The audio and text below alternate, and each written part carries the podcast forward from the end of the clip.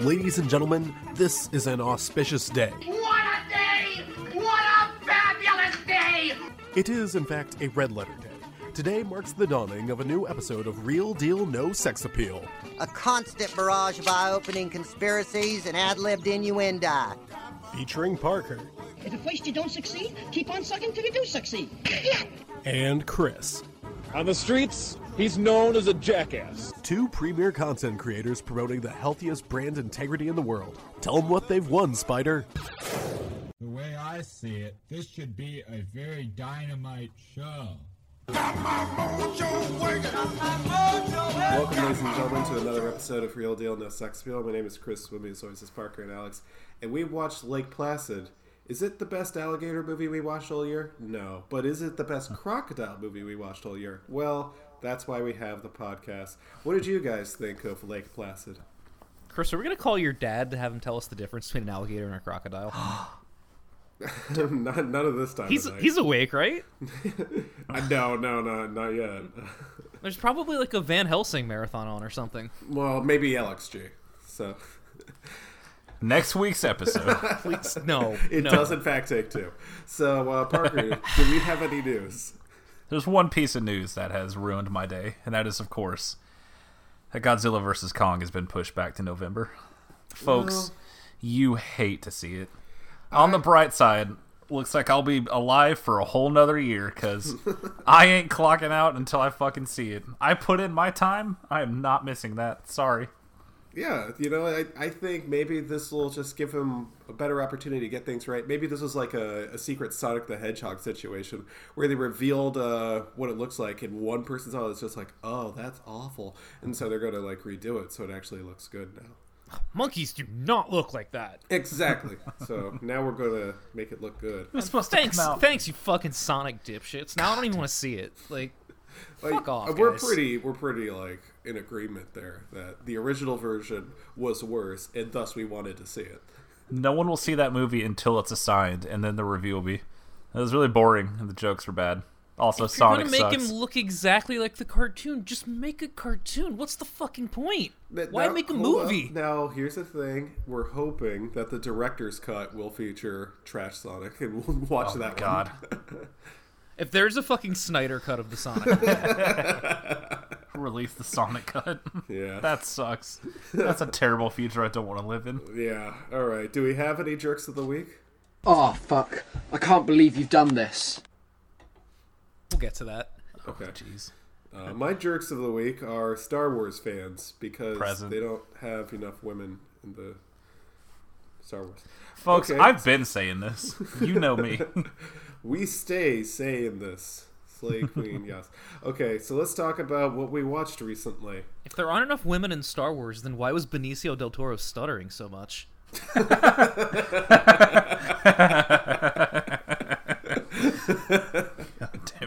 All right. So the first one is one I was assigned, but not by either one of you. Uh, my dad got in on the joke and decided to assign me a movie called Kill the Umpire. Uh, he saw it when he was about ten years old, and he knew it by a different name. I think he knew it by the name of uh, Two Call Johnson. It's a baseball movie. It's from nineteen fifty. It's in black oh and white. Oh, my God. And I just got so tired. My dad... Wow, uh, your dad hates you, huh? Yeah. This movie stinks. This movie is fucking awful. It's not funny. And that's the thing about like bad comedies is there's only so many ways you could say that's not funny. So I have to get a little bit creative with it. Uh, they tell a lot of baseball puns and those aren't ever funny. Uh, the main actor is really annoying and bad and stupid and I hate him. Uh, Present. It just it doesn't have a very good message. Uh, and people don't talk like this, so I would recommend not watching Kill the Umpire. Uh, next movie I watched is a French movie called Delicatessen, and it's actually pretty good. It's from nineteen ninety-one. It's it's sort of like a futuristic thing, and one of the things that I like about it is it's a lot like other French movies in which the things that are happening are, in any other situation, kind of mundane. It's just like, ah, uh, yes, this is life. Uh, that's all you can say. Uh, but... With this movie, with this movie, it's in like sort of a futuristic sort of style here. There's like an idea of everything that's going on here, and I I was paying attention for the whole thing, which is better than I could say for most recent French movies I've seen. I've kind of I've kind of soured on French movies. like a cheese that's gone bad or something. Got him. Next movie I watched was uh, Society, which was not much to say there. Hey, buddy, tell me about uh, your experience with the last twenty minutes of that movie. Now, tell Alex, me about shunting. Alex, have you seen Society? I sure have. Oh, boy. You also okay. live in one, which is I, interesting. Yeah. See, here's the thing. It's uh, by a gentleman by the name of Brian Yuzna, who I think, Parker, he also did uh, those other two movies, uh, From Beyond and Reanimator. Yeah, he worked on both of those. It's like, yeah. hey, thanks for the help. Go make something. Yeah, looks wow. like looks like one of his movies uh, right off the bat. Uh, I could kind of tell where it was going when it first began. He got uh, a young... Don't make me say his name. The kid Do calls it. himself Billy Warlock. Uh, Same.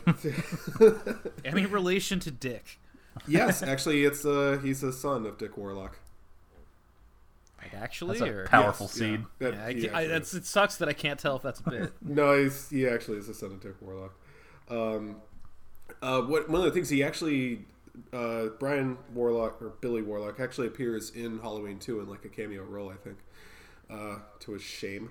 Anyway, he's in this one, and he's John Stamosing it up here. Uh, and Hell for a yes. while, you could kind of tell what the movie's trying to be like. Oh, society, you know, high society. Look at the rich and the poor, huh? You see, there's like a disconnect. So, anyway, vote for Bernie. Anyway, the, the movie, it kind of meanders for a bit. And Parker, your Letterboxd review was uh, fairly accurate for the first, like, hour, ten minutes. You're just like, I don't know what the point of this whole thing is. You're starting to lose interest in... Then and, the, and then captured, and then uh, Brian Yuzna breaks out his special effects budget. Oh my god! It's a movie where I'll ask someone like, "Have you seen Society?" I'm like, "Oh no!" Oh, you should. Oh, what's it about? Well, you'll get to it. Just uh, it's ninety minutes. Take my word for it. Uh, you know. I, I almost don't want to say it because if there's anyone who's listening to this who hasn't seen Society yet. You gotta see it just for that ending scene. I'll, I'll give you one little hint. This is a body horror movie. It takes an hour, ten minutes to get to it, but boy, when do you get there? Like, is Society my favorite movie? No. Will I ever forget it? No. Not as long as I live. If I could... Well, you know, here's the thing, is I like Society. I like a movie that has a message, and the message of Society is that, uh, you know, true love will win the day. Yeah. So the next, so the next movie that I watched was uh, much better. It's called Dolemite Is My Name. Oh, God, Alex, nice. so Alex, have you seen it yet? Not yet, no. It's like the next thing I was gonna watch before I, I decided to go to sleep like a tired little peepo. I'll, I'll tell you this. I kind of watched it on a whim because Parker's recommendation was it, it just matched what everyone else was telling me. It's one of the best movies of the year. I was like, okay, I guess I'll put it on at work. Dolemite My Name. Isn't a top ten movie of the year. It's a top five movie of the year. And it might be sneaking up into top three. It is so good. I really, really like this movie. Uh, Parker described it well as it's uh, Ed Wood for black people. Uh, I don't just, think that's how I described it. That's what I heard. Yeah, that's me too. I guess so, it only takes two. Shit. Dolemite Is My Name is so good. Uh, Ordinarily, I would say I don't know who my favorite actor is because everyone's doing a good job. Mike Epps is doing great. Eddie Murphy is, of course, on top of his games. But let's be real. It's Wesley Snipes. It's so fucking good. Wesley, I don't know what the last movie Wesley Snipes made before this was, but this is a comeback role for him. I We could see an Oscar nod here. For if this was a real movie in theaters, so many people will be talking about it. It's ridiculous. And it's not just the fact that it's funny as hell, but... It's actually kind of it's kind of touching at some points. It's the scene where he's practicing his dialogue in front of the mirror, and you could just tell that it's just the way that it's shot. It's really good at telling the story without words because it's sort of showing that this movie isn't his life story or anything, but the movie that you're watching is just... You can see all the struggles that he's going through just in that scene. And it doesn't show him getting beaten by his father or anything. He just sort of mentions it off the cuff, but... You can tell all the pressure, all the weight of the world that's on his shoulders, and he just wants to make the damn movie. And I, I really like that. I uh, I think that this movie was extra, was exceptionally well done. It has a good message at the end, too. I really liked it. Uh, and this isn't uh, really a spoiler, because uh, everyone knows what happens in history. He makes his movie. His movie gets made. Dolemite is a real movie. And he, he goes to talk with that kid, and he makes that kid's day. And I I don't know, that really warmed my heart. I so. found like it's a solid, like a solid three and a half, four star movie for like an hour or so, and then they start actually filming the movie. And it's like, oh fuck, this is it got so much better somehow.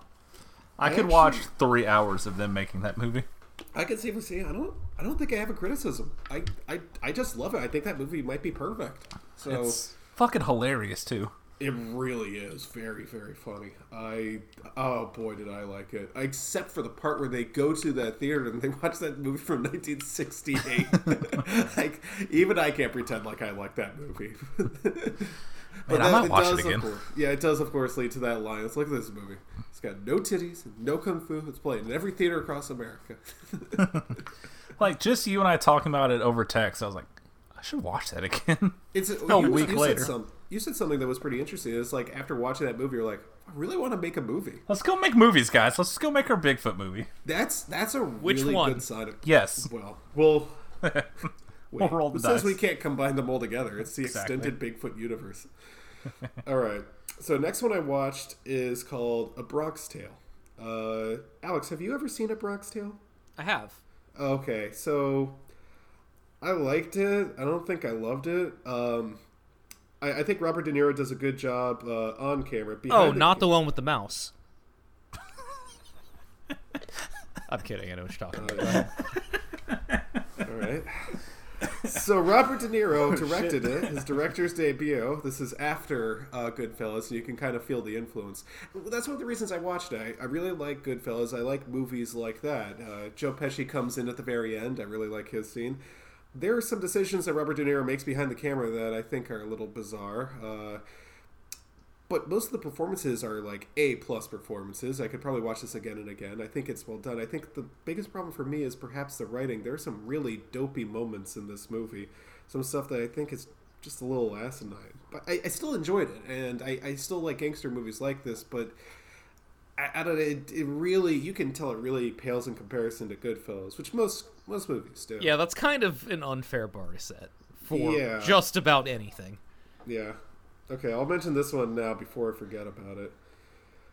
Guys, uh, you you know I'm an Andrew Yang supporter. Uh, you know he has a he has a book out that's called The War on Normal People, and uh, I don't really know what it's about. There's Does a whole he really? Lot...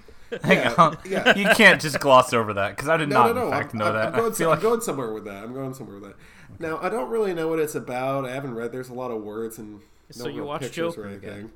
And uh, I, I think that's kind of a bizarre title for a book, The War on Normal People. Like, what's going on here? But after watching Season seven, Episode one of American Horror Story, I would like to participate in the War on Normal People. Oh, so you want to dress up like a clown and kill people? This is actually what happens in the episode. Um, that's one of get the it? things there. You get it, guys? Yeah, it's, uh, it's subversive. So here's the thing, is you guys showed me the trailer, uh, and I want everyone who's listening to this right now, if you could find the trailer on YouTube for American Horror Story Election Night, watch it now. Pause the podcast. Delete the podcast, then resubscribe. We need the numbers. Thank you. Watch that trailer. It's... It is mind-boggling. I, I'm baffled that this thing exists. So uh, we were laughing a fair amount during it. I'm like, okay, how much of this is the episode? Not much, as it turns out. It's really like the first five minutes of the episode is that. But there are little details that they didn't put in the trailer that I would like to share with you guys. Um, oh, good. So uh, it it is, in fact, uh, a line in there that's like, I won't believe it until Rachel Maddow says it. uh, for the election results of Donald Trump. Uh, she also says, fuck you, Huffington Post. Fuck you, Nate Silver. uh, because it's their fault, I guess. That I Hillary didn't... Fuck you, Nate Silver. What's going to happen to Merrick Garland, Chris? Oh. What's going to happen to Merrick Garland? I forgot who he was. uh, it's not enough that the movie starts off with some guy with blue hair. He's going to eat his own nut. Uh, he starts fucking the T V at some point. That is left unexplained. Uh, I mean, uh, did you not? Here's here's uh, some other lines that come through here. Uh, at, at one point, the the Asian guy uh, he, he yells at his wife because she stayed home to browse Etsy instead of vote. Uh, and now, what's going to happen to our friends? Mike Pence is going to make being gay illegal or something. I don't know. Uh, and then uh, at one point he says, I can't believe twenty thousand people voted for something called a Jill Stein. And the short-haired, or uh, I guess a slightly longer-haired uh, one, uh, the the longer-haired lesbian says, what? There's like this slow down moment, like she's going to go insane or lose it or something. It's later revealed in the episode she voted for Jill Stein because Hillary didn't want to visit Michigan. uh, but there are other scenes here. I, I, so the guy with the blue hair has a girlfriend. Uh, Chad's get out, and she's browsing that for a second. She actually says these two lines. I can't believe this is when I actually got to the point, Parker, I told you, where I wasn't sure if the episode was like making fun of Harry Potter liberals. She says, now where am I going to get an abortion? Like, amongst amongst us. Because Mike Pence is going to make abortions illegal in Michigan. And it gets worse because, and she actually says these words. I am not making this up. She says, I can't believe C N N didn't give us a trigger warning. Nice. No, those are real words that are spoken. Okay, so we're doing this episode by episode as a group, right? uh, it's really, really bad. So basic. Oh, God, I just forgot. All right. So uh, it's late at night, and the, the little boy, uh, their son, because lesbians can have children now.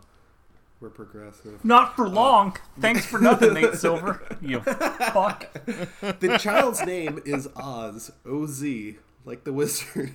Man, that uh, sucks. He's, so the it, it sort of starts off with like this killer clown uh, kills this couple. And it's revealed that that's one of like the E C Comics things that the kid is reading. So this movie starts off by taking a shot at uh, Creepshow. Yeah, guys, you really know when to pick your shots. Go ahead and take it off of one of the most beloved horror movies of all time. You are American Horror Story. So this does, in fact, trigger the uh, one of the mothers. And uh, she has visions of clowns, and she gets really scared and stuff. Anyway, uh, her wife tells her, how about you go to the store and, I don't know, pick up some eggs or something like that. So she goes to the supermarket. It's like late at night. It must be like nine o'clock at night or something like that. And there's no one in the store except for like one worker who, for some reason, has uh, he's missing a hand. There's no reason for it. It's just missing a hand. So she goes in, and I, I, she's like, wow, boy, it's crazy out there. You hear the news? He's like, oh, uh, yeah, Donald Trump just got elected. And she's like, ugh, can you believe the way that guy talks? And uh, the cashier says, yeah, finally a real American to tell it like it is. And there's this like slow down look of horror at him, and she she she has this awful reaction shot. I'm pretty sure she puts her hand over her mouth as the guy slowly puts on a MAGA hat for, for no discernible reason. So she's walking throughout the uh, supermarket. She has visions of creepy clowns, and uh, they start fucking each other. Are you sure this isn't good? It sounds incredibly good. So she's chased by the clowns, and no one can see the clowns. Something about clowns. Um, she's triggered. Uh, it then cuts to the the Asian guy sits on like a board of directors for, I don't know, a city council or something like that. And the guy with blue hair comes in, and he starts going off in like that, you know, like high school English class. He had that one like uh, guy who read Nietzsche and thought it was the most important thing in the world, but never read the assigned reading. So he comes in and just he delivers a spiel about how like America is afraid, and it needs to be afraid, and we need to round up everybody and like make them afraid, and then they'll Uh, dot, dot, dot, uh, profit. Anyway, um, I don't even know what the guy's deal is. It's it's so disconjointed and everything. Anyway, uh, he... Oh, God, I forgot. I just remembered. So that girlfriend who's like, where am I going to get an abortion now? Uh, he sits her down and pretty much recreates the scene from Suicide Squad where Margot Robbie and Jared Leto, he's just like, you have to fear me, and he, he's like holding her head to his head, and they're talking about stuff, and like, what scares you the most? Uh, you do. Well, that's not enough, or, or whatever thing they're talking about. And so he gets her to be, I'm saying these words properly, a corrupt babysitter. So she gets hired as a babysitter for, of all people, Oz. The two wives go out. They work at a restaurant. Who cares? And uh, the kid has a babysitter. So it's the girl who, where's she going to get an abortion? And she's she's like, hey, you ever uh, you ever go on the internet? He's like, yeah, sometimes I go to youtube dot com or something like that, branding. And she's just like, I know where you can get some really good videos. Where do you think she goes for videos? Don't say Tasty Blacks. T- shit. If you're going to take my answer away, then why even ask me? If it's rhetorical, goes, say so. She says the words, hey kid, this is the dark web. Oh, no. she, my she, backup was E-Bomb's World, but that's a little funnier. You keep telling me this isn't good, and then I feel like you're gaslighting me. I don't appreciate it. Oh, yeah. Well, there's only gaslighting. So uh, she shows him fucked up videos on the dark web. The idea of some like eight-year-old getting in the dark web and ordering a hitman with Bitcoin is incredible to me. Anyway, um... while she's doing, I don't even remember how this happens, but uh, while they're out, um, the Asian guy gets assassinated. I don't know quite how that happens or how that ties into anything else. Um, all I know is that... Uh, Did the clowns do it? I think that's partially implied. Uh, it's the move, the episode's not particularly clear about this.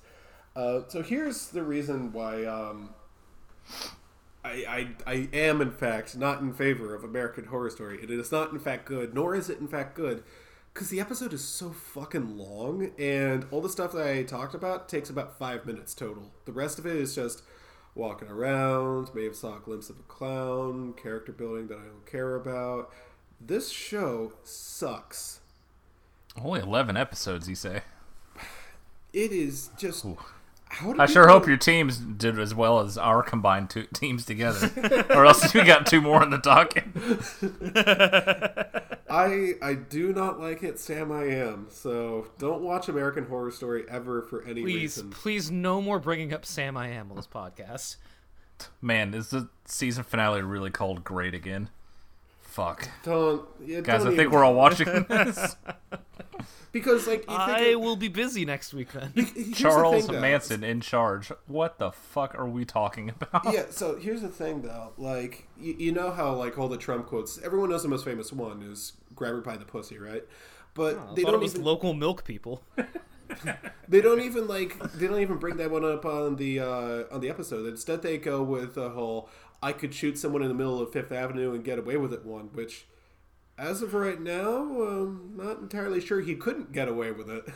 So, uh, I guess the episode was wrong. The Orange Man was good. So, speaking of things, that, speaking of things that hurt me, uh, Parker and I had a little bet going on that I didn't tell him about for the uh, Cowboys-Patriots game. We did what now? Yeah, where the winner of that uh, of that game got to watch Frozen two. Hey, hey man, how'd that treat you? Hip, hip, wow, you must have really wanted to watch that, huh? Look. Oh, man, if my really good team beats your team, I'm going to go watch a movie. Got him, dude. Yeah. So here's the thing. It's like I, I've been honest about it. I, I actually kind of like the first Frozen. I, I think it's a pretty well-constructed movie. It's fairly original. It's certainly better than The Snow Queen, which Parker has in his future. And what? Uh, write it down, dude. I'm going to assign that to you. No. Yeah, it's a, it's awful. Anyway, uh, I I like most of the music. I think "Let It Go" is the worst Disney song ever written, but uh, the animation's really good. You know, the characters are pretty good. It's a, it's a pretty good movie. Uh, Olaf's Frozen Adventure was alarming. I did not. Thanks know again, man. It, I did not know that it would be a sign of things to come for Frozen two. I saw Frozen two two nights ago. I have already forgotten most of what happens. Uh, I think the biggest thing that happens in the movie is Olaf dies, and then he gets resurrected. Uh, I think the biggest one, the one that everyone's going to be talking about, is Elsa lets her hair down. Um, wow, cool. Yeah, uh, a lot of people were very disappointed because Elsa is not revealed to be a lesbian in this movie. There, the trailer, when it was released, shows Elsa talking to another woman. And everyone immediately said, that must be her new girlfriend, because two women cannot have a conversation unless they're lesbians. I'm this so is tired. The internet. I'm but so again, tired all no the time. No keeping it woke goes wrong today. Uh, I'm gonna lay down. It gets kind of it gets kind of weird because it shows Elsa sleeping. You've seen you know what Elsa looks like with the blonde hair and stuff like that. She you notice like her eye makeup is really dark. She goes to sleep with this fucking goth makeup. What's what are we doing here? Huh. Anyway, the basic idea. Let me see if I can even recount the plot without looking at Wikipedia. Uh, they're looking. They're living in Arendelle. They just celebrated Christmas by stealing someone else's holiday tradition, And uh, Elsa hears a voice from the distance. They think about a legend from the forest, and they go up to the forest, and there's some rock monsters. And they learn that the past is not what they thought it was, and their grandfather was bad, and he kept the people there because the people could do magic, the like geomancy, which is like earth magic and stuff. And, oh, cool! Uh, like the Indians. And then Elsa, Elsa leaves to go live in her, like her ice palace, like Superman, and she comes back at the end. Uh, and uh, and uh, Christian or Christian or whatever the, the boy from it, he uh, he proposes to Anna, and they they get married. Uh, I I was like really really frustrated during the whole movie because it's not just the fact that it's forgettable and it's it's pretty bad. It's it's a fact that it's poorly constructed. At no point do I ever care about what happens to the characters. The first movie, I cared, except for Olaf, I cared about what happened to all the characters. I was like, I, I was interested. I was invested. In this, right from the right from the moment it started, I, I didn't care. It it was just very, very, very poor. Uh, and what wasn't forgettable is I went and I saw it at the Alamo, and they served with it this frozen blue margarita. One of the ingredients listed was magic. Uh... Anyway, I was like, of course I'm going to get this frozen blue margarita. Are you kidding me? That turned my shit green for the past two days. So, oh, thank you that, so much. That was Ellen. The magic part? I guess so. Uh, let's move on to a better movie. I watched a movie that I got this on D V D years and years ago. And I never watched it until now. I was just like, why haven't I watched this yet? So I just put it on. Much like uh, Squidward's sombrero in that one episode of SpongeBob. Put the box. Good pull, buddy. Anyway, I put it on. It's called Big Night. It's a big night. There are no babies in this movie. Uh, it's uh, it's about. Sorry these, to hear that. It's about these two Italian brothers who open up a restaurant in America, and uh, they they'd like it to succeed, but it's really struggling. Uh, it's kind of there's a lot of comedy in here. The brothers' names are Primo and Secondo, which means first and second in Italian. So apparently the parents were planning something. Uh, even though the, the restaurant is failing, you kind of just like watching it because you're like, boy, that food looks really, really good. Anyway, they come across this guy. It's like, oh, I, don't worry. I could get your restaurant big. I'll bring by Louis Prima. And they're just like, holy shit, Louis Prima? That's going to be like huge. If he comes by, that could save our restaurant. Otherwise, we're going to have to foreclose or whatever. Uh, anyway, they do in fact have a, and you can see all the preparations go that go in for this and all the way the characters interact with each other and their lives.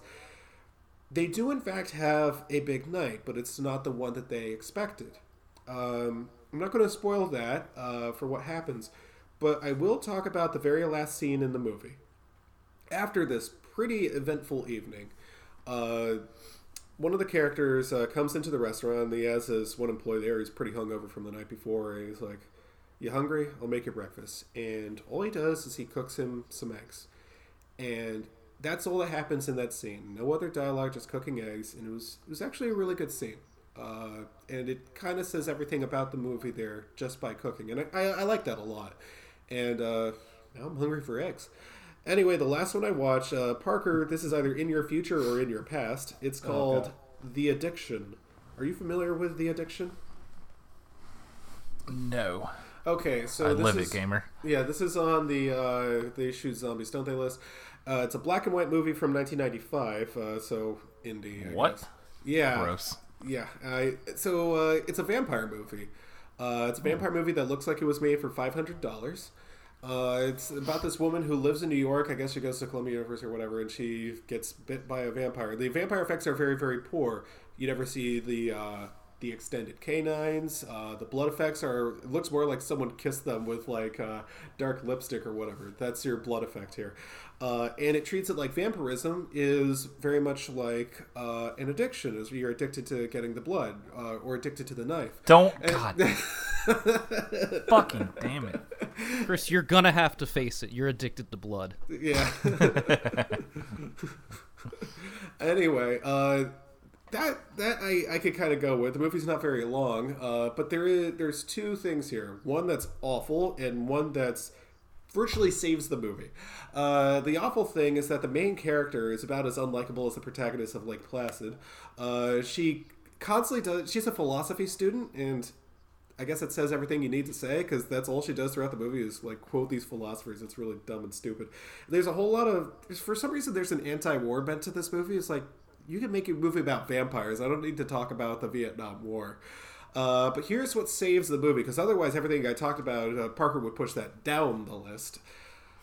Uh, all of a sudden, for with no warning whatsoever, which is what all of a sudden means, Christopher Walken comes into the movie as okay, like some sort of warrior poet vampire to teach her how to be a vampire. All right, I'm just write this down real quick here. I guess I'll be watching this in the near future. I'm not sure if Christopher Walken has ever said no to a movie role in his life. Absolute king. Yeah, so he comes... I I don't even know, man, but he is in this movie as a as an ancient vampire, I think just called Jeff or something. Anyway, uh, next week's episode is The Prophecy. Uh, Alex, what did you... Oh, watch? Buddy, that is that is a movie. We can talk off mic about The Prophecy for a long time. Oh, boy. All right, I'm going to skip a bunch of this because it was really boring. Um, okay, here we go. Uh, so, Parker, you're a big fan of Redbox, right? Unfortunately. That's such an insult. It I, is, well, but I, we'll get no, to it later, don't worry. Oh, good. So, uh, have you been to your Redbox recently? I have. So you've seen that it's been plastered for ads, plastered with ads for a movie called Running with the Devil, right? I have almost rented it five times. Good news, buddy. Save your dollar. It looks unwatchable. So I was expecting this to be bad.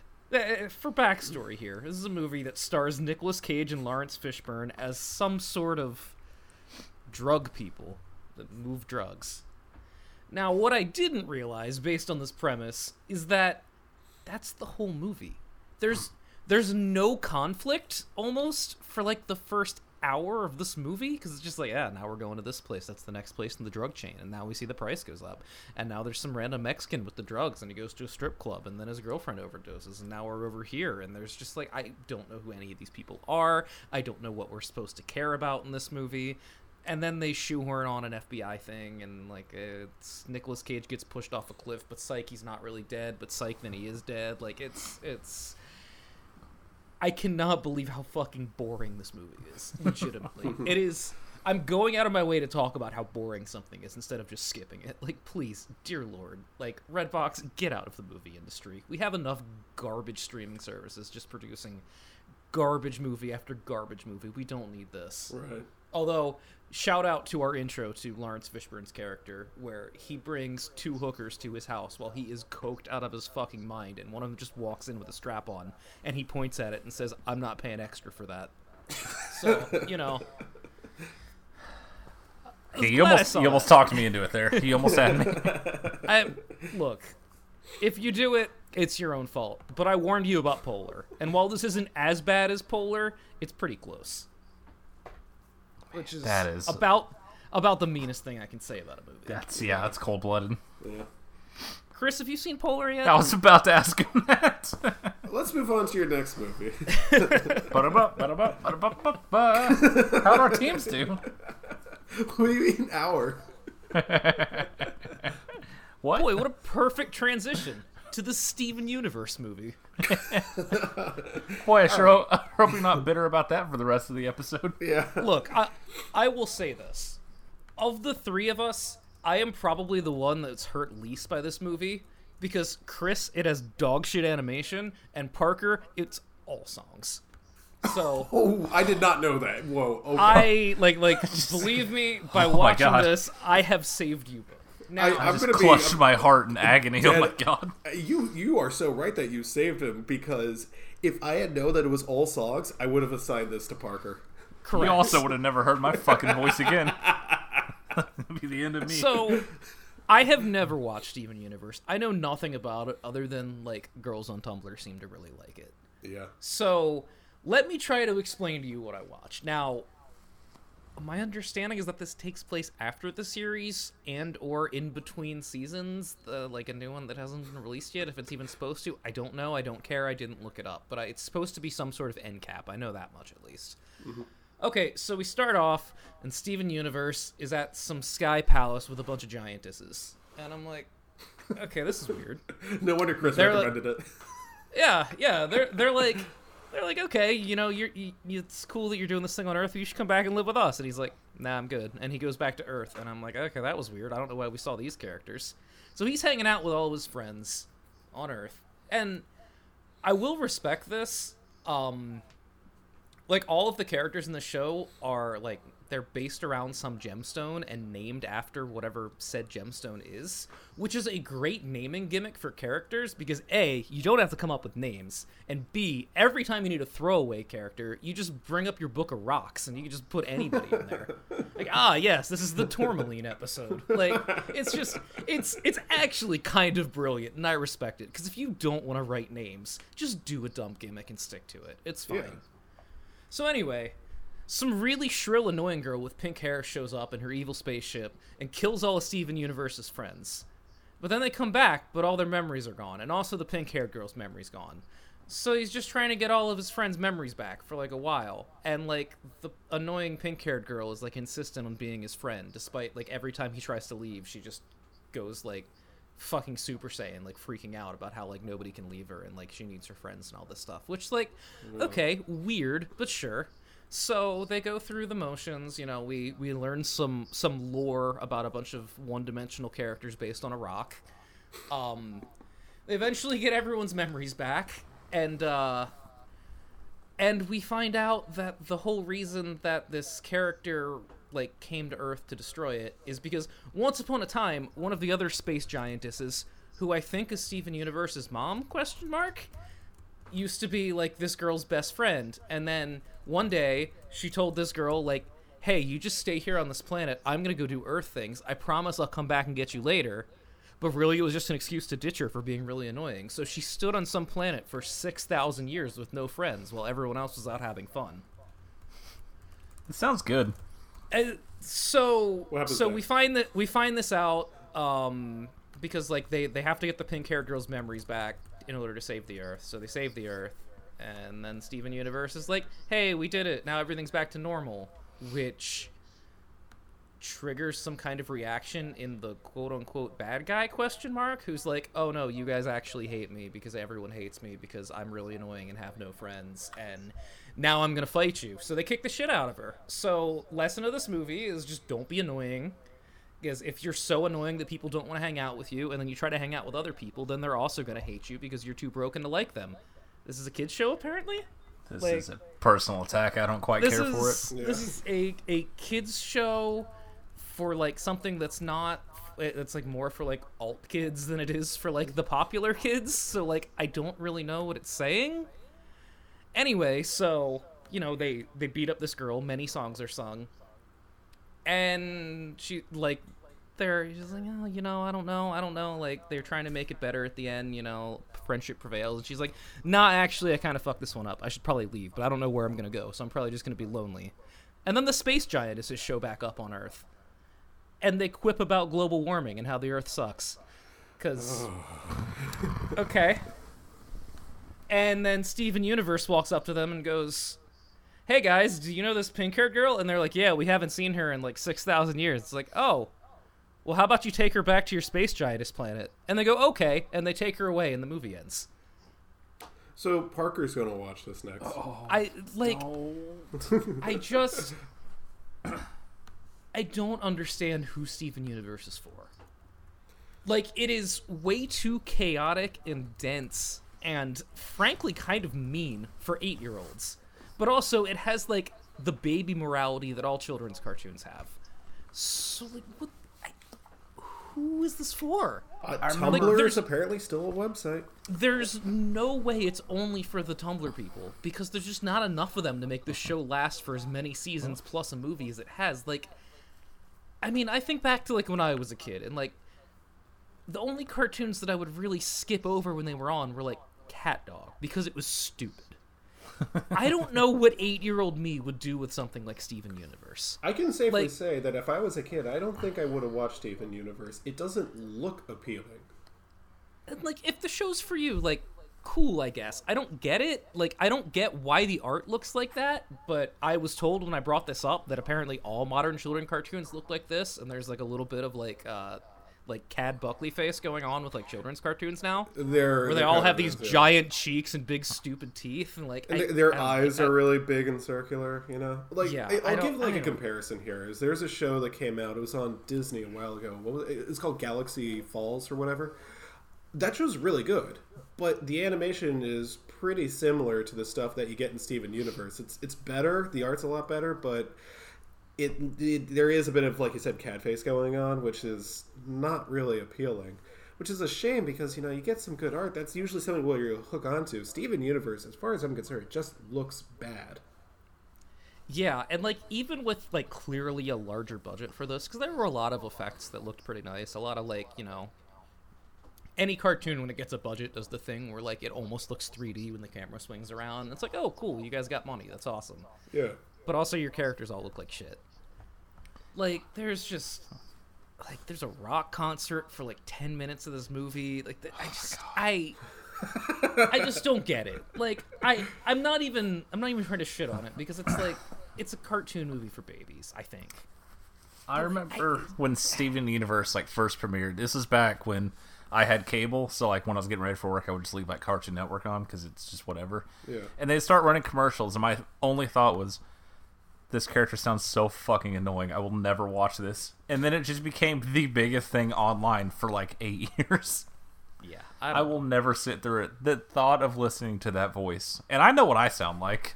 The yeah. thought of listening to that is just unbearable. And it's like, I, I don't know. Like, like, like Adventure Time's not for me, but I get it. Like if yeah. you're into Adventure Time, like that makes sense to me. Yeah, I, I understand yeah. the appeal. I understand the audience. Definitely not for me, but like, cool. Do you think, I just, I can't figure this one out. And, like, I brought this up to some people today. I was just, like, bouncing it off people. Like, like I don't get it. What am I missing?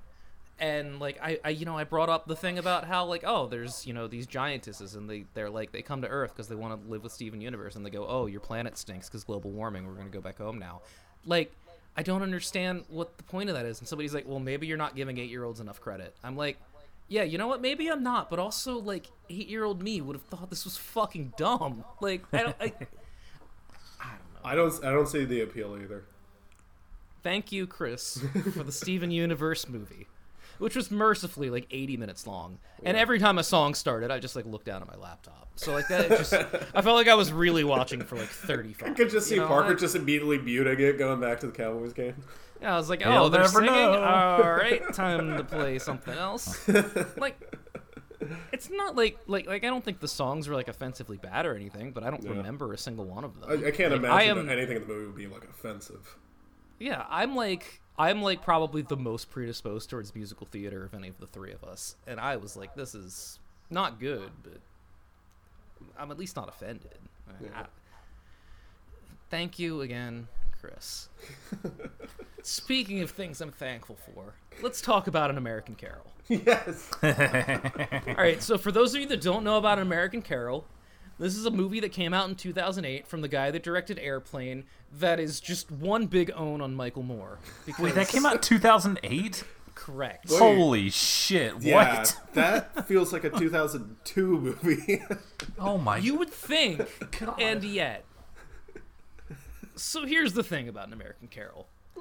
Like, it sucks in all of the ways that you think it would suck. Like, it's just, like, a bunch of, like, just fucking pedantic owns on libs and anybody that doesn't like anything that America does. And there's a lot of hoorah patriotism and shit. Mm-hmm. But also, like, it's made by a real director, so there's a lot of fucking gags that are kind of really funny. Well, I mean, it is David Zucker. I mean, he's he's done some really good movies. We know that he is funny, which is what I makes mean, a movie like this so alarming. He hasn't done anything funny in, like, twenty-some years, but also, like... Like, all right, this movie has, like, Kelsey Grammer running around as the ghost of George S. Patton and Bill O'Reilly playing himself. So, like, just, you know, brain food. Like, that that's the kind yeah. of thing we're dealing with. But also, like, Leslie Nielsen is, like, the storyteller character that's telling, like, these kids at a fourth of July picnic, like, the, the whole, like, you know, the, the gimmick is, like, it's like a Christmas carol, but oh, it's yeah. about, like, how Michael Moore hates America. And he's, like, telling the story. But also, in one of the scenes where they're filming a movie, he plays Bin Laden. And when I say he plays Bin Laden, I mean he runs into the room in a turban, swinging a scimitar around. Like, like walking around all bow-legged as only Leslie Nielsen can do, like he's fucking Bugs Bunny. And it it's it's pretty fucking good. There is... There is a scene, because, you know, we travel throughout time and see all of the times that, you know, the American military really bailed us out, and actually it's a good thing that they exist. Yeah. So we go back to Europe in nineteen thirty-eight, where Neville Chamberlain is signing away the, the, the rights to half of Europe to Hitler, just for the sake of peace. Wait, and then wait, wait, starts... wait. I don't remember that in Harry Potter. Eh, don't worry about it. That's because uh, that's because Grindelwald, you know, stopped the Holocaust oh, yeah, and all that stuff. Yeah. Um... So, like, they're like, oh, we got peace. This must be a good thing. And then he just starts shining Hitler's shoes while Hitler does a little dance in his chair. And then we pan outside where there's, like, a Nazi army unit walking past who is chanting, and I quote, "I don't know what I've been told. Killed the Jews and take their gold." No. Wow.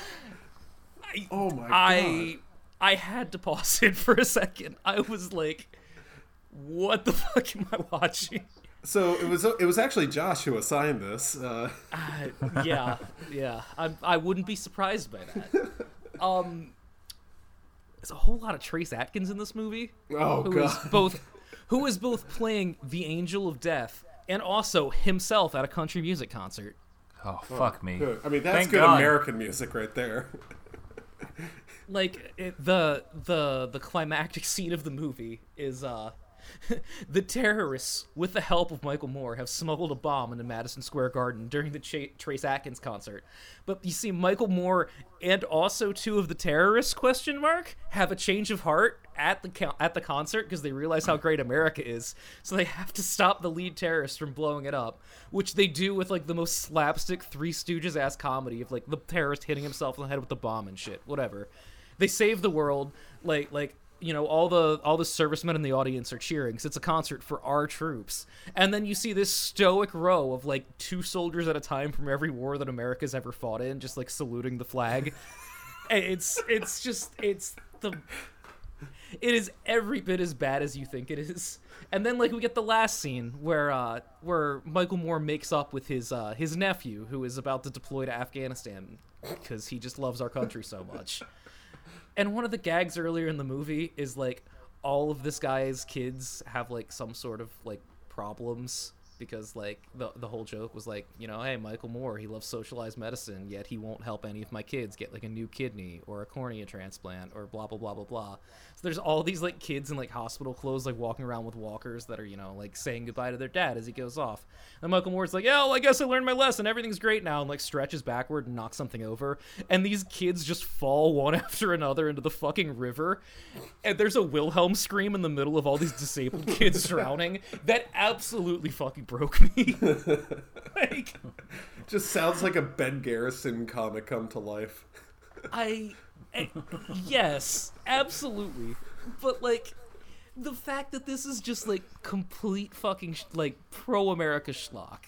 Interspliced with, like, four really funny jokes in, like, eighty minutes. Like, way more watchable than I would have expected for something like this. Well, thank goodness. I'm glad that you got something out of it. I'm glad you also didn't watch it in shoebox format. Yeah, yeah, I, I, I sent Chris and Parker a picture when I loaded up the only copy I could find online of this, which was, of course, under seven hundred megabytes. So when I, I put it on my T V, it was about eight inches by six inches. So, mercifully, I found a way to expand it. But man, that was looking real dire for a little while. It's like watching Rolf's T V. Just have your nose inches away from the screen. Do not interrupt Trace Adkins. I... I can't believe this movie exists, and I can't believe that I saw it, but I'm kind of glad that I did. Well, you'll never have to see it again. I I have told so many people about this movie, and I feel like some of them are going to watch it, and they're going to be real mad at me. And I'm You're happy a bad person. Oh, boy. Parker, what did you watch this week? I guess we can start with uh, my jaunty trip down to the old Redbox. Now, Skip, sometimes you're standing there and you're scrolling through selections and you see a cover and you know, like, this is gonna be dog shit, but it's a dollar. Because sometimes you see a movie that just came out that week and you see the title is Polaroid and the cover is a picture of a Polaroid camera de- printing out and developing a picture of a woman screaming, and underneath it it says evil develops. And and sometimes you just nice. know in your heart, like, well, I have to see this movie. Exactly. Come to find out, this movie was finished like two years ago, but then uh, this weird thing with these people called the Weinsteins happened, and it just kind of disappeared for a I mean, while. That's probably Crazy. a good sign. They were probably just working on it for a long time. You know, you gotta get I, it I just put, right. I put this in. We find out the main character is a teenage girl named Bird, and I almost turned it off. I almost took it back that night. I was so over it. Yo, was she related to Bronx? I love my bird teams and also high schoolers.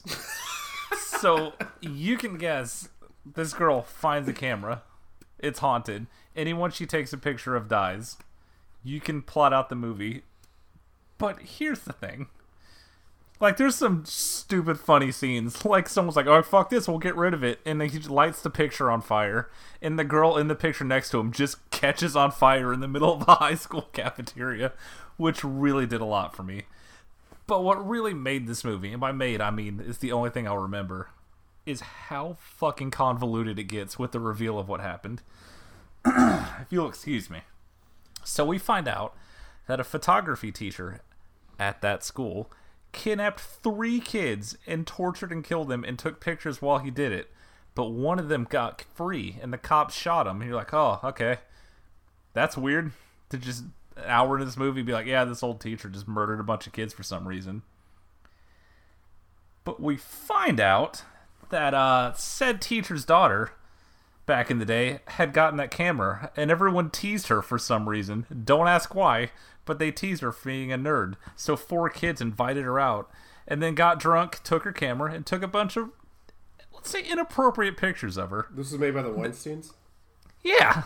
Oh, that's oh, good. I wonder I wonder why this didn't see the light of day. Yeah. Those pictures got passed around school, so of course she killed herself. She's like, okay, so that's the ghost. Twist again. Oh, good. The next scene we find out that actually the dad is the one that took the pictures, and the bullies that supposedly did it were actually her friends in trying to save her. So she killed herself after he killed them. It fucking sucks so bad, but it bends over backwards to try and be interesting and spooky. And man, did not need a sexual abuse subplot in this haunted camera movie. Thanks for nothing, Weinsteins. The worst thing they've ever done by far. So I went on a weird journey with Netflix. Sometimes you're just going down the genres and you keep scrolling and scrolling and you see something that's like, I have a vague memory of this coming out. Sometimes you land on a movie called Skyline and you think to yourself, isn't that that movie from like ten years ago where aliens land? And you realize, oh shit, yes, but I'm thinking of Battle Los Angeles. Isn't that just like the chili with the beans on yes! the spaghetti? Yes! Yeah. It's dog food. So you don't so like I, it? No. So I thought it was Battle Los Angeles. It's not Battle Los Angeles, nor is it Battle of Los Angeles, the asylum movie star, starring yeah. Kel Mitchell that we got fifteen minutes into before I was like, yeah, I'm going to go for a walk or something. So Skyline is a movie directed by two brothers who do mostly visual effects work, and all of the visual effects are dog shit. You hate to see it. The biggest star in this movie, by a significant margin, is Turk from Scrubs. The second biggest star is Carmen, Mac's transgender girlfriend from like season two of It's Always Sunny in Philadelphia. Nice. So not a strong cast. It's incredibly bad. Now, normally I just wouldn't bring this kind of movie up, but the reason I watch it is because I discovered seven years later, in the year twenty seventeen, someone made a sequel to this. What the fuck? Starring one Frank Grillo. I was like, so obviously I fucking hit play, because why wouldn't I? Like, all of the effects are significantly better. He gets yeeted up onto the alien spaceship, breaks the people out, there's alien stuff going on. They crash the ship, like forty-five minutes into this movie, they crash the alien ship they're on, and it lands in Laos, where he runs into Iko Uwais, just hanging out in this movie. And the climax of this movie is Frank Grillo with a giant alien space knife, Iko Uwais, and the Mad Dog from both Raid movies fighting aliens. So what I'm saying is five stars. This movie should not exist. I had no idea it existed. I looked online, like apparently it was in like some theaters, like made no money. Has just been living on Netflix this whole time, and two people from the Raid fight aliens. So sometimes you find some jewels out there in the world. Well, shit. Next Sorry week's episode, about Richard Jewell. Oh, Jesus Christ. So after that, I set up a little double feature for myself because I have terrible ideas. So first I watched thirty days of night with our good friend Josh Hartnett. The movie's pretty good, but like honestly like one of the greatest elevator pitch movies I've ever heard. It's a town in Alaska. For the thirty days there's no sunlight. It's just a whole month of darkness. Vampires attack. Like fucking done. Here's a yeah. hundred million dollars. That's pretty good. Incredibly yeah. solid movie. I had a pretty good time with it. So I followed it up with another Josh Hartnett movie about days, which is, I of had course, a feeling this was coming. forty days and forty nights. Oh, no, that's a good movie. Man, that movie. Is that what we're calling it? Yeah. Is it's a future. A movie and a half. It's incredibly cool that this, I turned it on in this movie that's just about a dude refusing to jack off for over a month. For Lent, I'd forgotten. Opens with the Universal Studios E T twentieth anniversary intro with the little bike just flying over it. I'll be honest, it's, it's kind of good up until you get to the end where uh, yeah, that's, I'd uh, forgotten. Little... like, oh, you forgot about this part, like, huh? I had sort of vaguely remembered. I forgot, like, oh no, she just literally rapes him. Correct. She ends the bet with, like, minutes to spare by just literally raping him while he's handcuffed to a bed. It is... It is an aggressively two thousand two movie, though. Like, it is... What What would Joel Correct. say about this? He would call him a quitter for not seeing it through. I never I, needed handcuffs to not jack off. Use your mind powers to go soft. Like, even if you didn't know what year this movie came out, there's a scene where someone's introduced to Josh Hartnett and goes, ah, you work for one of those dot-coms, don't you? You're like, okay, oh, sick. Yeah, I know exactly where we are. Dot-coms. I enjoyed that, like, he makes this pact, like, I'm not going to... There's no sex, no jacking off, nothing. And like a day later, he's just aggressively making model cars while his roommate's loudly having sex with someone. It just, and near the end, like he's trying to paint a car and his hand is shaking so bad. Like he looks like he's dying at the end of the movie. He really right? wants to join in. It's, there's, it's pretty good. Like I enjoy the progression. Like by day thirty-five, he looks like he hasn't slept in weeks and he's just constantly shaking while he talks. It's a real commitment to the bit that I appreciated. Yeah. I, like, it's not great, but I like, like, the female coworkers being like, nah, fuck this, and just aggressively trying to make a move on. I don't I liked it. I for, I'd completely forgotten about the whole betting aspect. I forgot that was, like, the main catalyst, yeah. was them just putting it online and taking bets on it. The first time I saw this movie, I was flipping channels and saw it was on and was like, oh, yeah, sure. And twenty minutes later, realized I was watching Lifetime. What? Okay. Yeah. Okay. This was in the Lifetime rotation. Uh, checks out? It's a, a Josh Hartnett uh, thing. I... That, you figure it out, man. Is his hair still like that? It's pretty good. Yeah. The girl he has a crush on explained that her job is being a cyber nanny that finds porn and blocks it for people. Really sent me back to two thousand two in a powerful way. Oh, yeah. That is a concept I have not thought of in a long time. Cyber nanny. So, like... pretty solid, and honestly, like, I had way better time than I thought it would. I just thought it'd be a shitty, stupid little gimmick I could talk about on this dumb podcast, but I had a pretty good time. I'm glad you enjoyed it. Except for, you know, yeah. the rape scene. Which is, uh, yeah. There's no question. Like, there's no ambiguity. Yeah. It's incredibly cool that his girlfriend comes home, sees it, and storms off. Like, cool, she's mad at him for being taken advantage of. Thanks, movie. But let's talk about Clock Stoppers. Yes. The movie you assigned me, you know nothing about except that they stop time. And through Nobulax. Yes, correct. They're our good friend, friend of the show, who I realized ten minutes in the movie, like, oh, fuck, he's the guy from Bring It On. He's the brother. Yeah. yeah. So next week's episode, Bring It On. Yeah. Who says no? Yes. Can we do all six of them? Yes. There's so many of those fucking movies. So, like, I had vague memories of this movie existing. I remember, like, trailers, but I never saw it. So I hit play and saw Nickelodeon Studios. I was like, oh, god damn it. You're fucking with me.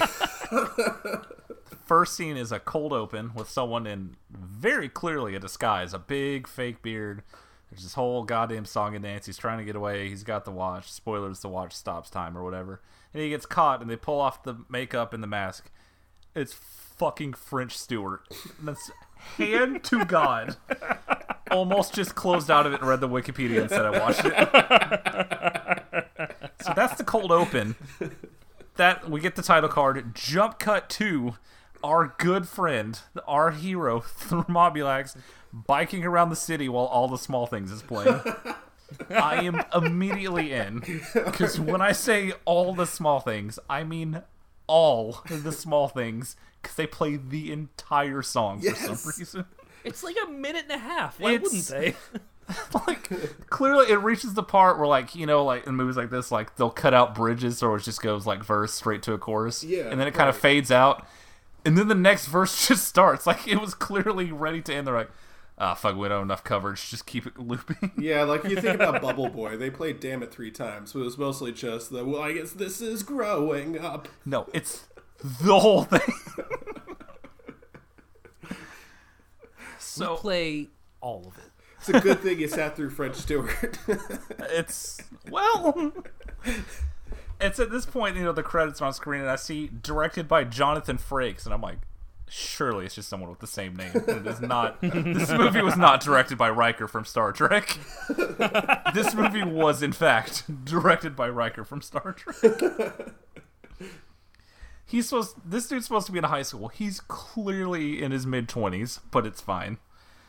We are introduced to the two evil corporate bad guys, because, of course, I mean, it's a kid's movie. There's just two guys in suits. One of which is Michael Biehn, and the other is Doctor Kelso from Scrubs. So, big week for Scrubs. Michael Biehn's teeny, teeny, tiny little soul patch is the most distracting thing I've ever seen in my life. We learn about uh, our good friend Thermobulax, that is his name, his high school life. He has a good friend, the one black kid in the movie. Uh, they encounter two bullies who are just two X Games kids. And in this scene, one wh- white X Games jock just sprays Mountain Dew in the one black kid's face while his white friend with dreads laughs. And that's how we know, oh no, there's an enemy. He gets a girl's number, bikes to her house in slow motion while Third Eye Blind is playing. thirty minutes into the movie, he finally gets the watch. thirty minutes into this, like, eighty-five minute movie. I learned at this point that the one female in the movie, the female lead love interest, is also the love interest of MILF guy number two in all three Harold and Kumar movies. That's her, like, other credit. They have a little meet yeah. cute, like they have a misunderstanding at first, and then they get together. They're like, "Oh, we should go on a date." Cut to first date playing, also in its entirety. So two for two on Blink one eighty-two songs. In the middle of this movie, about having like watches that can stop time, there's just a D J battle with the one black guy and the mean X Games kid. And at this point, I realized that the one black kid doesn't have a Wikipedia page, and I'm getting the feeling they only hired him because he could dance, which feels wrong, but also is not surprising. Um, there's a scene where I don't remember what happened, but the only note I wrote is that the soundtrack is playing Uncle Cracker's cover of Time After Time, which is oh the funniest sentence I've ever written down in my fucking life. And then we get to the third act. Kid's dad is kidnapped. He has to go get him back. They want the watch. French Stewart plays a pivotal role in the end of this movie, which is upsetting. You get a lot of French Stewart facial expressions, which is not what you want to see. everything, you know, shit happens. He wins it in the end. He gets his back. His family's back. But due to some circumstances, French Stewart, you see, he's not supposed to be a full-grown man, French Stewart, but because of time travel things, question mark, he aged rapidly, so he de-ages.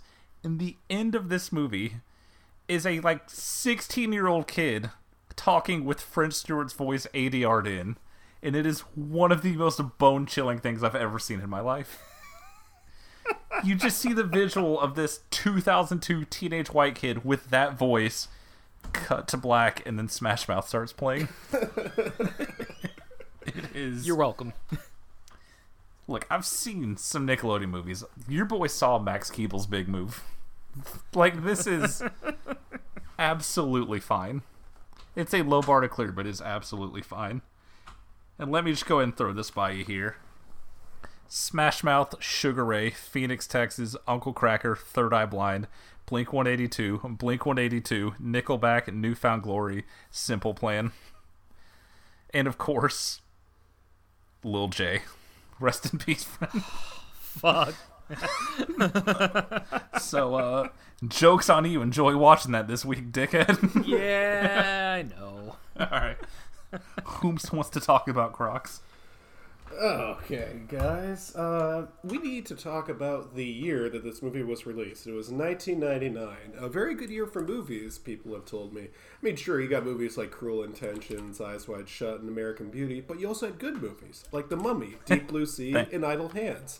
So, Thank you. Where does Lake Placid fall here? Well, I'd say somewhere in the middle. Uh, thank you for watching South Park. Tune in for our next episode. Uh, we can uh, we can talk about the opening credits, Parker.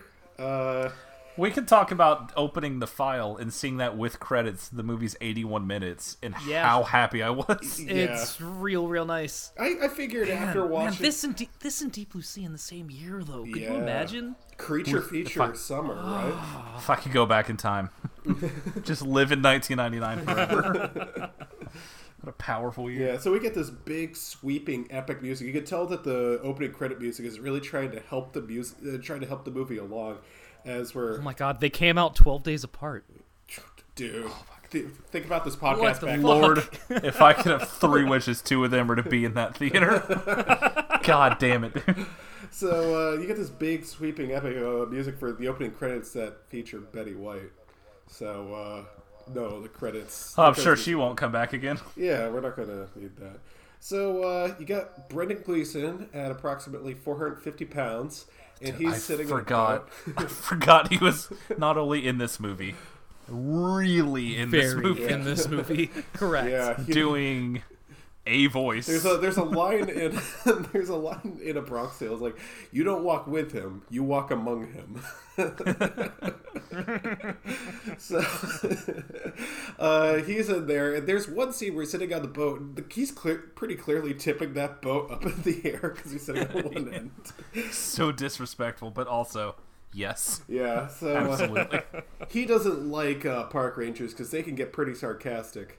That is a sign of trouble to come for this movie. Boy. Yeah, so that guy, he's with a park ranger, just says, yep, yeah, uh-huh, gee. And he dives under with scuba diving, and then he gets bit by a crocodile. The movie ends... Oh, wait, never mind. Uh, uh, I actually like the uh, the half-a-body guy effect. Uh, that one got me. I thought it was uh, I thought it was pretty good. It's a pretty strong way to open yeah. a movie. I, I don't know. I, I kind of liked it. Uh, anyway, guys, um, you know, Thanksgiving is coming up. We need to talk about, you know, what we're thankful for. Got to be thankful for uh, Bridget Fonda in this movie. Uh, Do I? Yeah, she's she's in here. Uh, but, you know, whenever we talk about our Thanksgiving prayers that you say beforehand, you know, bless us, O Lord, for this food that we're about to receive. And you always oh, close yes. it with, and a blessed Mariska Hargitay to you, too. Do the voice, Chris. Do the voice. Do the Love Guru voice. I'm not going to do it. I, I'd like to thank her for the fifteen seconds that she was in this movie. I spent the next fifteen minutes just thinking of all the different ways I could make you talk like the Love Guru. It's it's great that this is her second biggest I M D B credit. It's fucking cool. Yeah. What's third place? Is it the Love Guru? It is. Yeah, I know. Hold on, hold on, hold on. It is Leaving Las Vegas, oh. where she played hooker at bar. All right. Man. Love Guru did not crack the top four. Sorry, I bud. Know, whatever. Well, it's always next year. Uh, so, uh, it's a, kind of a weird thing where Mariska Hargitay is just like, yeah, your your husband's just been cheating on you with me. Or boyfriend has been, just been cheating on you with me. It's, you know, the heart what, what the heart wants, you know? Just, you're going to have to get it. Also, you're going to go to Maine. And I am not going to Maine. I am definitely never going to Maine. There is no way that I'm naming my go-kart the Move Avenger, and I'm also not going to Maine. So she goes that to Maine. That scene is essentially how my trip to Redbox played out. Like, there's no way I'm watching a movie called Polaroid. Oh, it's in my D V D player. Yeah. Weird. I just imagine, like, the southern half of Maine is this movie, and the northern half is every Stephen King movie. So, like, as I'm good as, without it. As soon as they said, yeah, you're going to Maine, I just leaned forward like, oh, fuck you. Don't you dare. How dare you? Oh, uh, yeah. So they go to Maine, and uh, I don't know. Maybe this is just, like, my perception of movie bullshit and whatever that entails, but it kind of feels like when Brendan Gleeson and Bridget Fonda are arguing at the gas station, Uh, it kind of makes me feel like the movie's trying to make Brendan Gleeson the romantic lead, and I'm one hundred percent here for it, but out comes Bill Pullman to chat his way through the movie. Man, speaking of nineteen ninety-nine, leading man Bill Pullman, fucking whatever, man. Yeah, that's that's a choice. What are we doing? That is absolutely a choice. He was... Hey, ah uh, yes, this was all the charisma and Independence Day, right? That's what people wanted. More Bill Pullman. Yeah, four years removed from fucking Casper the Friendly Ghost. So uh, next week. uh, yeah, here's the thing about the writing in here. Not necessarily the writing, maybe the dialogue in here. Often in horror movies, you'll have, if not likable characters, strong characters. So it'd be like, I want to see what's going to happen to them. Maybe I want to get eaten by a crocodile, but at least they'll be uh, well written. Sometimes you get overpowered with personality, though. I hate God. Bridget Fonda's personality in this so much. She is so irritating. She's just such an unlikable person. I'm like, oh God, I hope she gets killed by a croc. Not to spoil anything. Dames, am I right? Yeah. Well, not just dames, but also broads. They're gams. So it's it's it's all made up for when the appearance of our crocodile hunter stand-in. We'll get to we'll get to him in a second. First of all, it, actually, wait, he's the one. Oliver Platt. He comes in. Uh, Hector Cyr or whatever. Just helicopters into the movie, like halfway through. Like, oh shit, guys, I'm late. Yeah. Sorry. Yeah. He is very very strange. Uh, First of all, he calls Brendan Gleeson fat when he has absolutely no room to talk. Yeah, the absolute disrespect from this man.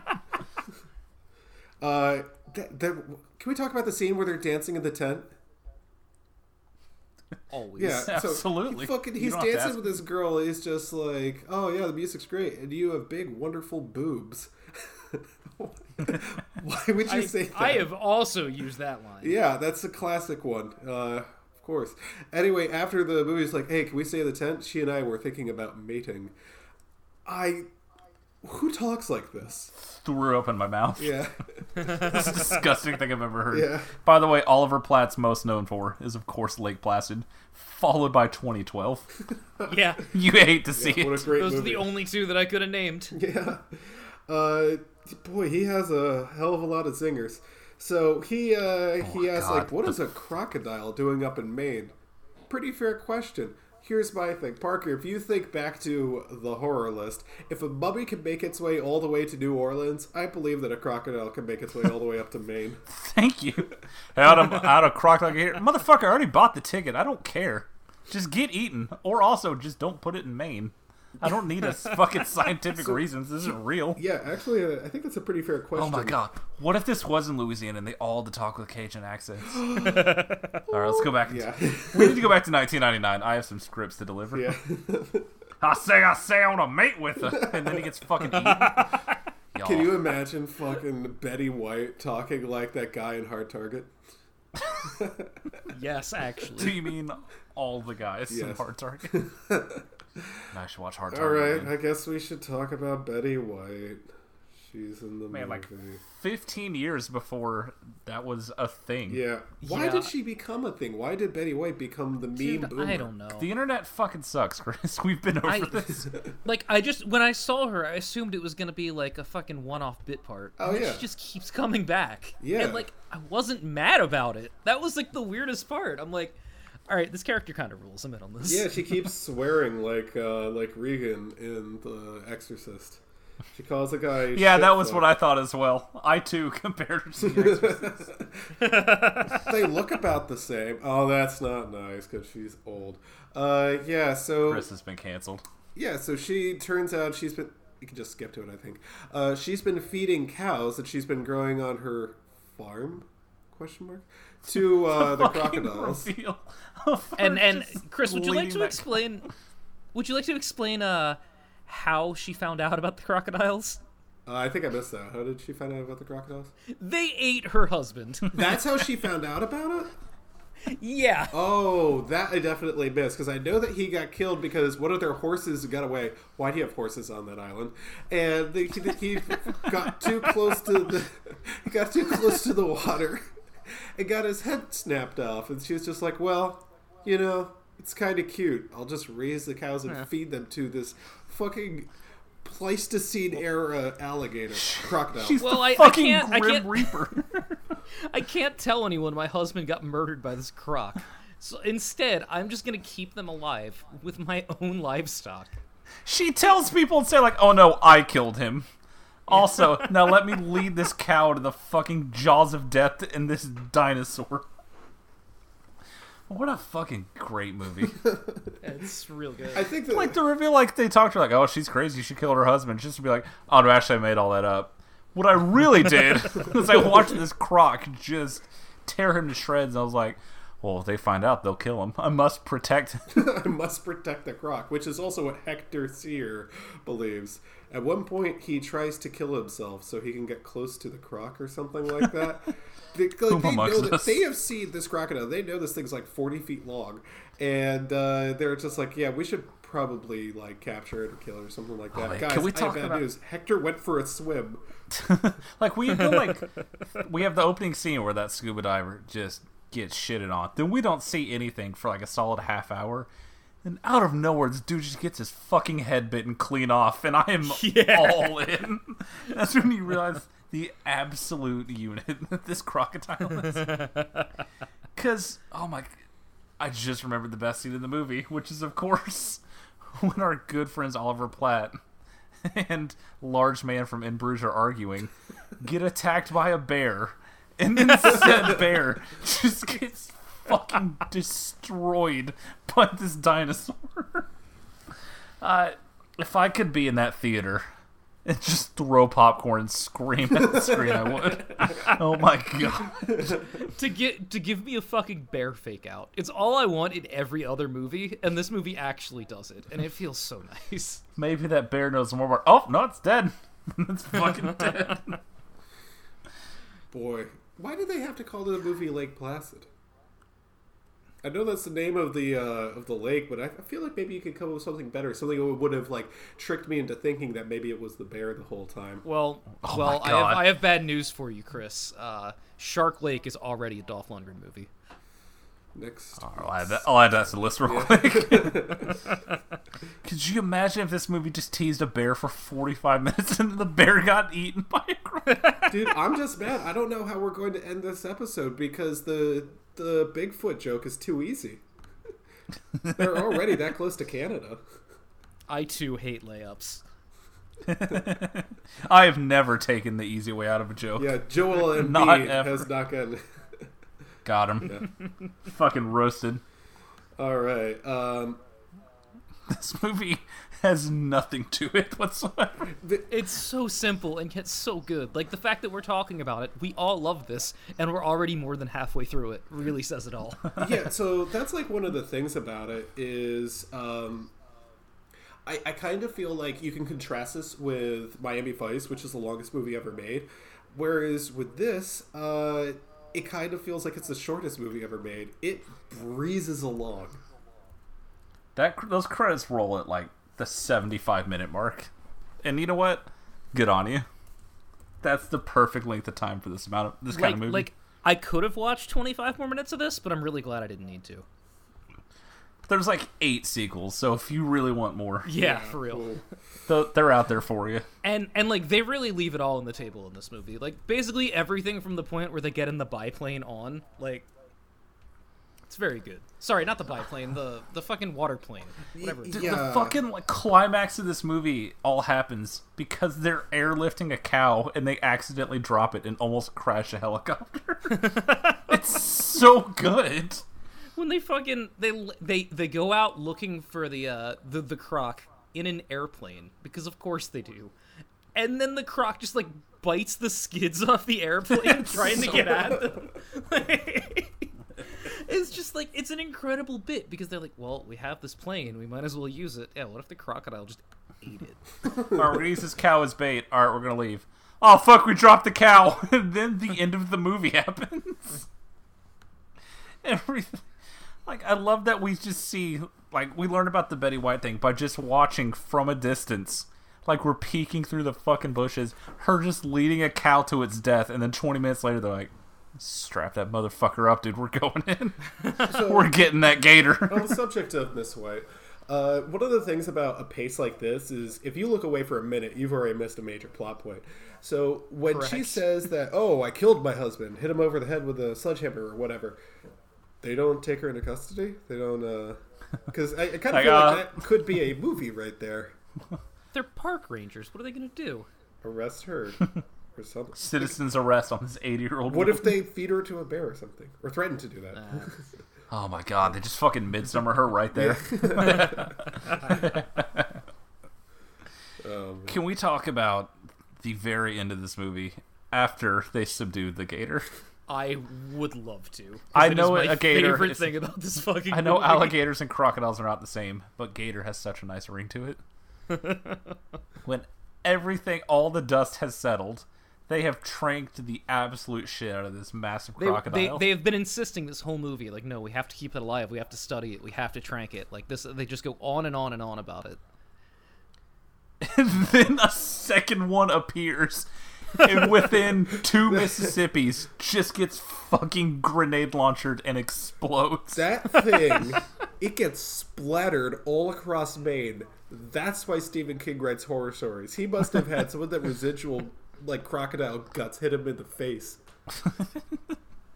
Like, this movie, it breezes by, but honestly, like, ninety percent of it is just bickering and quips. And then that happens, you're like, fucking five stars worth every second. Because there's yeah. never once a tease of it that there's another one. It yeah. just appears and then explodes before you can go, wait, what the fuck? Oh, it's dead. Okay. It's so beautiful. They truly do not make them like they used to. Y'all, I miss nineteen ninety-nine so I, much. All of my heart and soul. Of course. My we one... have to go back. My one problem with this movie is it's kind of like uh, football, when especially like the punters like counting out all the players. I'm sitting there at the end of the movie like one, two, three. They're all fucking still here. What is this? Yeah, yeah. The only people who killed off are people with no names or faces or voices or anything like someone that. Someone died in the beginning and someone got their head bitten off. Like, that's it. Fucking Bill Pullman was me, like that close to the second fucking croc. Oliver Platt should not have made it out of this movie, and I will stand by that. No, we have to keep it alive. We have to study it. Uh, that's signing your death warrant in a movie, as far as I'm concerned. Correct. Correct. All right. Any last thoughts on uh, on Lake Placid? We talked about this less than we talked about The Lighthouse. I think we talked about this less than we talked about Steven Universe. Correct. Probably. To be fair, the crocodile is on screen for like less than four minutes. Yeah. yeah, and it's fine that way. Yeah. And that is that is just a ringing endorsement. How, how much am I supposed to say about... And then they all argued with each other about mosquitoes and sleeping in tents. Yeah, see, that's the thing is, like, I, I don't really miss the crocodile when he's gone. It's just like, I know he's going to come back. I know he is. I, he was designed by Stan Winston, who worked on uh, Aliens and uh, Jurassic Park. You, you know that there's a lot of talent behind this. And whenever he does come out, it's like a big thing because he is a big croc. So. and uh, Also, you'll never know what bit you. Great tag. That, oh, boy. I feel like tagline. Movies do not utilize the tagline as much anymore. It's yeah. They really should. Yeah. Like it's yeah, that's a good there point. Are so many movies that I've been that I've been on the fence about and saw a really good tagline and was like, oh, I guess I'm watching. Yeah, this. I, I don't know if anything beats. Well, I guess it's part of the title, but uh, House Two: The Second Story is. Unfortunately, that movie is unwatchable. It's a shame. That's a really good tagline. I watched that whole movie because of that tagline. Oops. Correct. It was a mistake, but also a game respect game. Yeah. You have to do it. Okay, so uh, no Bigfoot in this movie. Let's move God, on to I the wish game I was, of games. I want to go back to nineteen ninety-nine so badly. Same. Can we make a Bigfoot movie in nineteen ninety-nine oh with, like, God. rudimentary C G I? Oh my God, let's just go get some fucking digital camcorders. If Dolemite Is My Name is not me anything, we don't need a budget to make a movie.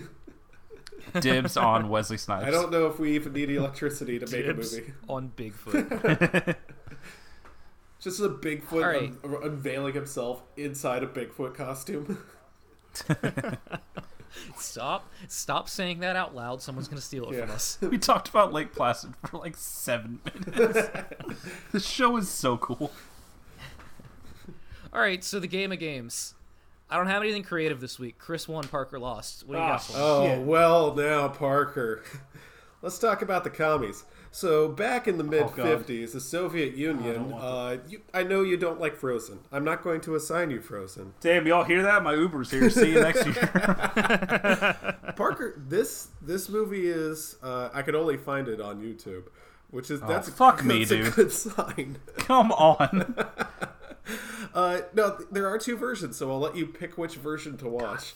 Fun. Uh, Funny games. Sick. No, no, no. Uh, it's a movie called The Snow Queen. This is the original fable. God fucking damn it. I thought you were joking. This is the original fable that uh, Frozen Sick. Face off of. I love Fable. But they... Your choices matter. Stefan Molyneux, your favorite guy. So, uh, so anyway, uh, it's an animated jaunt from the mid-fifties. Great. And, uh, Great. Oh, cool. So here's the thing is uh, my dad actually grew up with this, so you know you're in good hands. Your dad grew up with a lot of things that I find questionable. Yeah, I know, like Sorceress, for example. and, and, you know... diners yeah. and such. Anyway, so he actually uh, I'm telling a little story here. He actually ended up uh, getting this on V H S to force my brother and I to watch this, and we had to pretend to enjoy it. Boy, this movie. Oh, fuck fuck you. What? You're just telling me, oh yeah, we had to pretend to enjoy because it sucks shit, so you're gonna watch it. Yeah, thanks, man. Yeah, sort of. It's basically this is the this is the tome of the Field family that never quite achieved the same uh, recognition and awe as the Van Helsing D V D. This is sub Van Helsing. Jesus fucking Christ. Instead, no. Now here's the thing about there being two versions. Um, you could either watch the original Russian version, which is on So It Goes. No. Or you could watch the. There are two English dubs. There's one from the, the mid fifties, and there's one from fuck? I believe nineteen ninety-five that has, if Wikipedia is to be believed here, uh, Mickey Rooney, Kirsten Dunst, um, other actors of some repute. Um, I don't remember which version I watched, but I'm, I think it was a Mickey Rooney version. Uh, anyway, that version is on YouTube. I'm going to put it into the chat right now. Uh, Fucking damn it, just man. Give me... I'm going to put it right there. And as you can see, it's only one hour and two minutes. And okay. the uh, Russian version is one hour. So... Oh, cool. uh, the Russian version... Little is, bonus. Now, if you look at it, the version that's on YouTube is not the highest quality. Oh, word? Uh, yeah, so... Thanks, man. So, uh, you guys remember how I said I wasn't that creative this week and didn't have any wrinkles? Uh-oh. Just kidding! Fucking damn it. God, haven't I been through enough already? Parker, I'll, I'll let you go first. You can assign me a movie this week because this is your uh, this is your reward for finishing in the basement for five weeks in a row. Oh, did I really? That's what awesome. What the hell? When yeah. did Bernie get elected? uh, come back to me. All right, all right. So, Chris, I have a movie for you. Uh... Chris, have you ever seen a movie called Gus? No. What? All right. Now I know you're a you're a big fan of sports movies with animals. No. That also have short no. names. What the fuck is Gus? Gus is a Disney movie from the seventies oh. about a mule from Croatia that kicks field goals. What a fucking asshole. Oh, now I have to see it. What is this? Starring Don Knotts as the coach. Yes! Oh, I lucked out. I got the good one. This is a movie that I have not seen. But when I saw it, I'm like, Chris needs to watch this. Just called so... Gus. It's just called Gus. Oh, good news. It also has Ed Asner.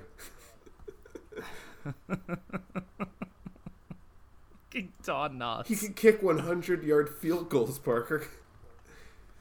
That's a real game breaker. Parker. So, so hi- hypothetically, if you had a mule that could kick one hundred yard field goals, would you ever run an offensive play? Uh, I'd be going for you, it. You just play, immediately so. kick every time, right? That's the analytics say that every play is now worth three points, so just kick every play, right? Sure. Imagining Chip Kelly running his defense is just so gassed because they're just on the field for fifty-seven minutes. your, your whole, uh, your whole, t- you have ten linemen, a kicker, and just all defensive players that you rotate in and out. You just don't even have a quarterback. And then the mule, like, fucking breaks his leg and they have to play a real game. This is a much better movie. Okay, delete all this. Save yeah. for future use. When we make Gus two. Imagine how much abuse they had to put in that poor mule to teach him to kick field goals. Imagine filming that movie. Okay. How many mules did they go through? Is it in the trivia? I cannot What's... wait to find out. Okay, I'm just going. It's like an old western where they just kill one hundred horses. Killed seventy-four mules, whipping the most them. Brutal the movie since War Horse. I uh, double donked it, so we had to put him down. Sorry. Wait, the mule knows these are American footballs. Now, fair is fair. I think I should be allowed to assign Parker another movie. Wait, what? We're getting there. I'm letting Parker assign something first. Yeah, come on. Oh. It's no Cherry Falls, but you should watch Urban Legend. Well, that sounds good. All right, I was going to anyway. There's some power in there yeah. for you. All right. All right, Chris, what do you got for him?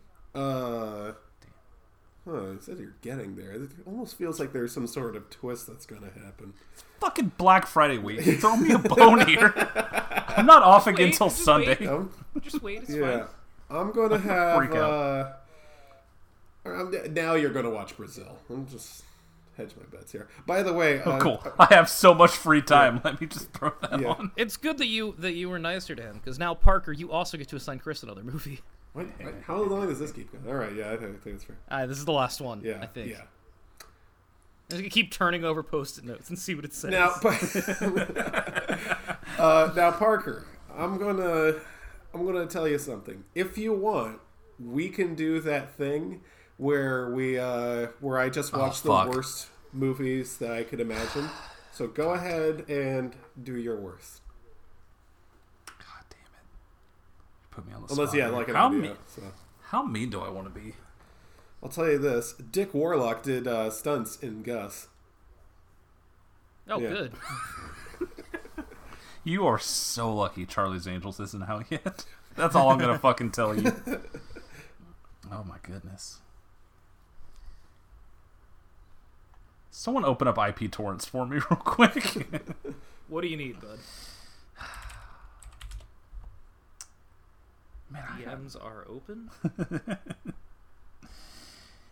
Can I just sign up something tomorrow? Let me really sleep yeah. on this. Let me find no, something that's fair. That's really fair. Juicy. Right. Let me find yeah. something uh, that really hits that sweet spot. I kind of want to wait. I want to watch The Snow Queen first, and then I'll decide what he watches. How about I will that? Al- I will allow The Sleeper. Or yeah, there we go. I think, I think that's fair. He could like, text me about it or something. You'll Much get a as message Parker's teams Friday have morning. Been asleep at the wheel all year. Yeah. Okay, tune in for next episode, which is either going to be Knives Out or Charlie's Angels. Man, that's a real coin flip. And that's the tea, sis.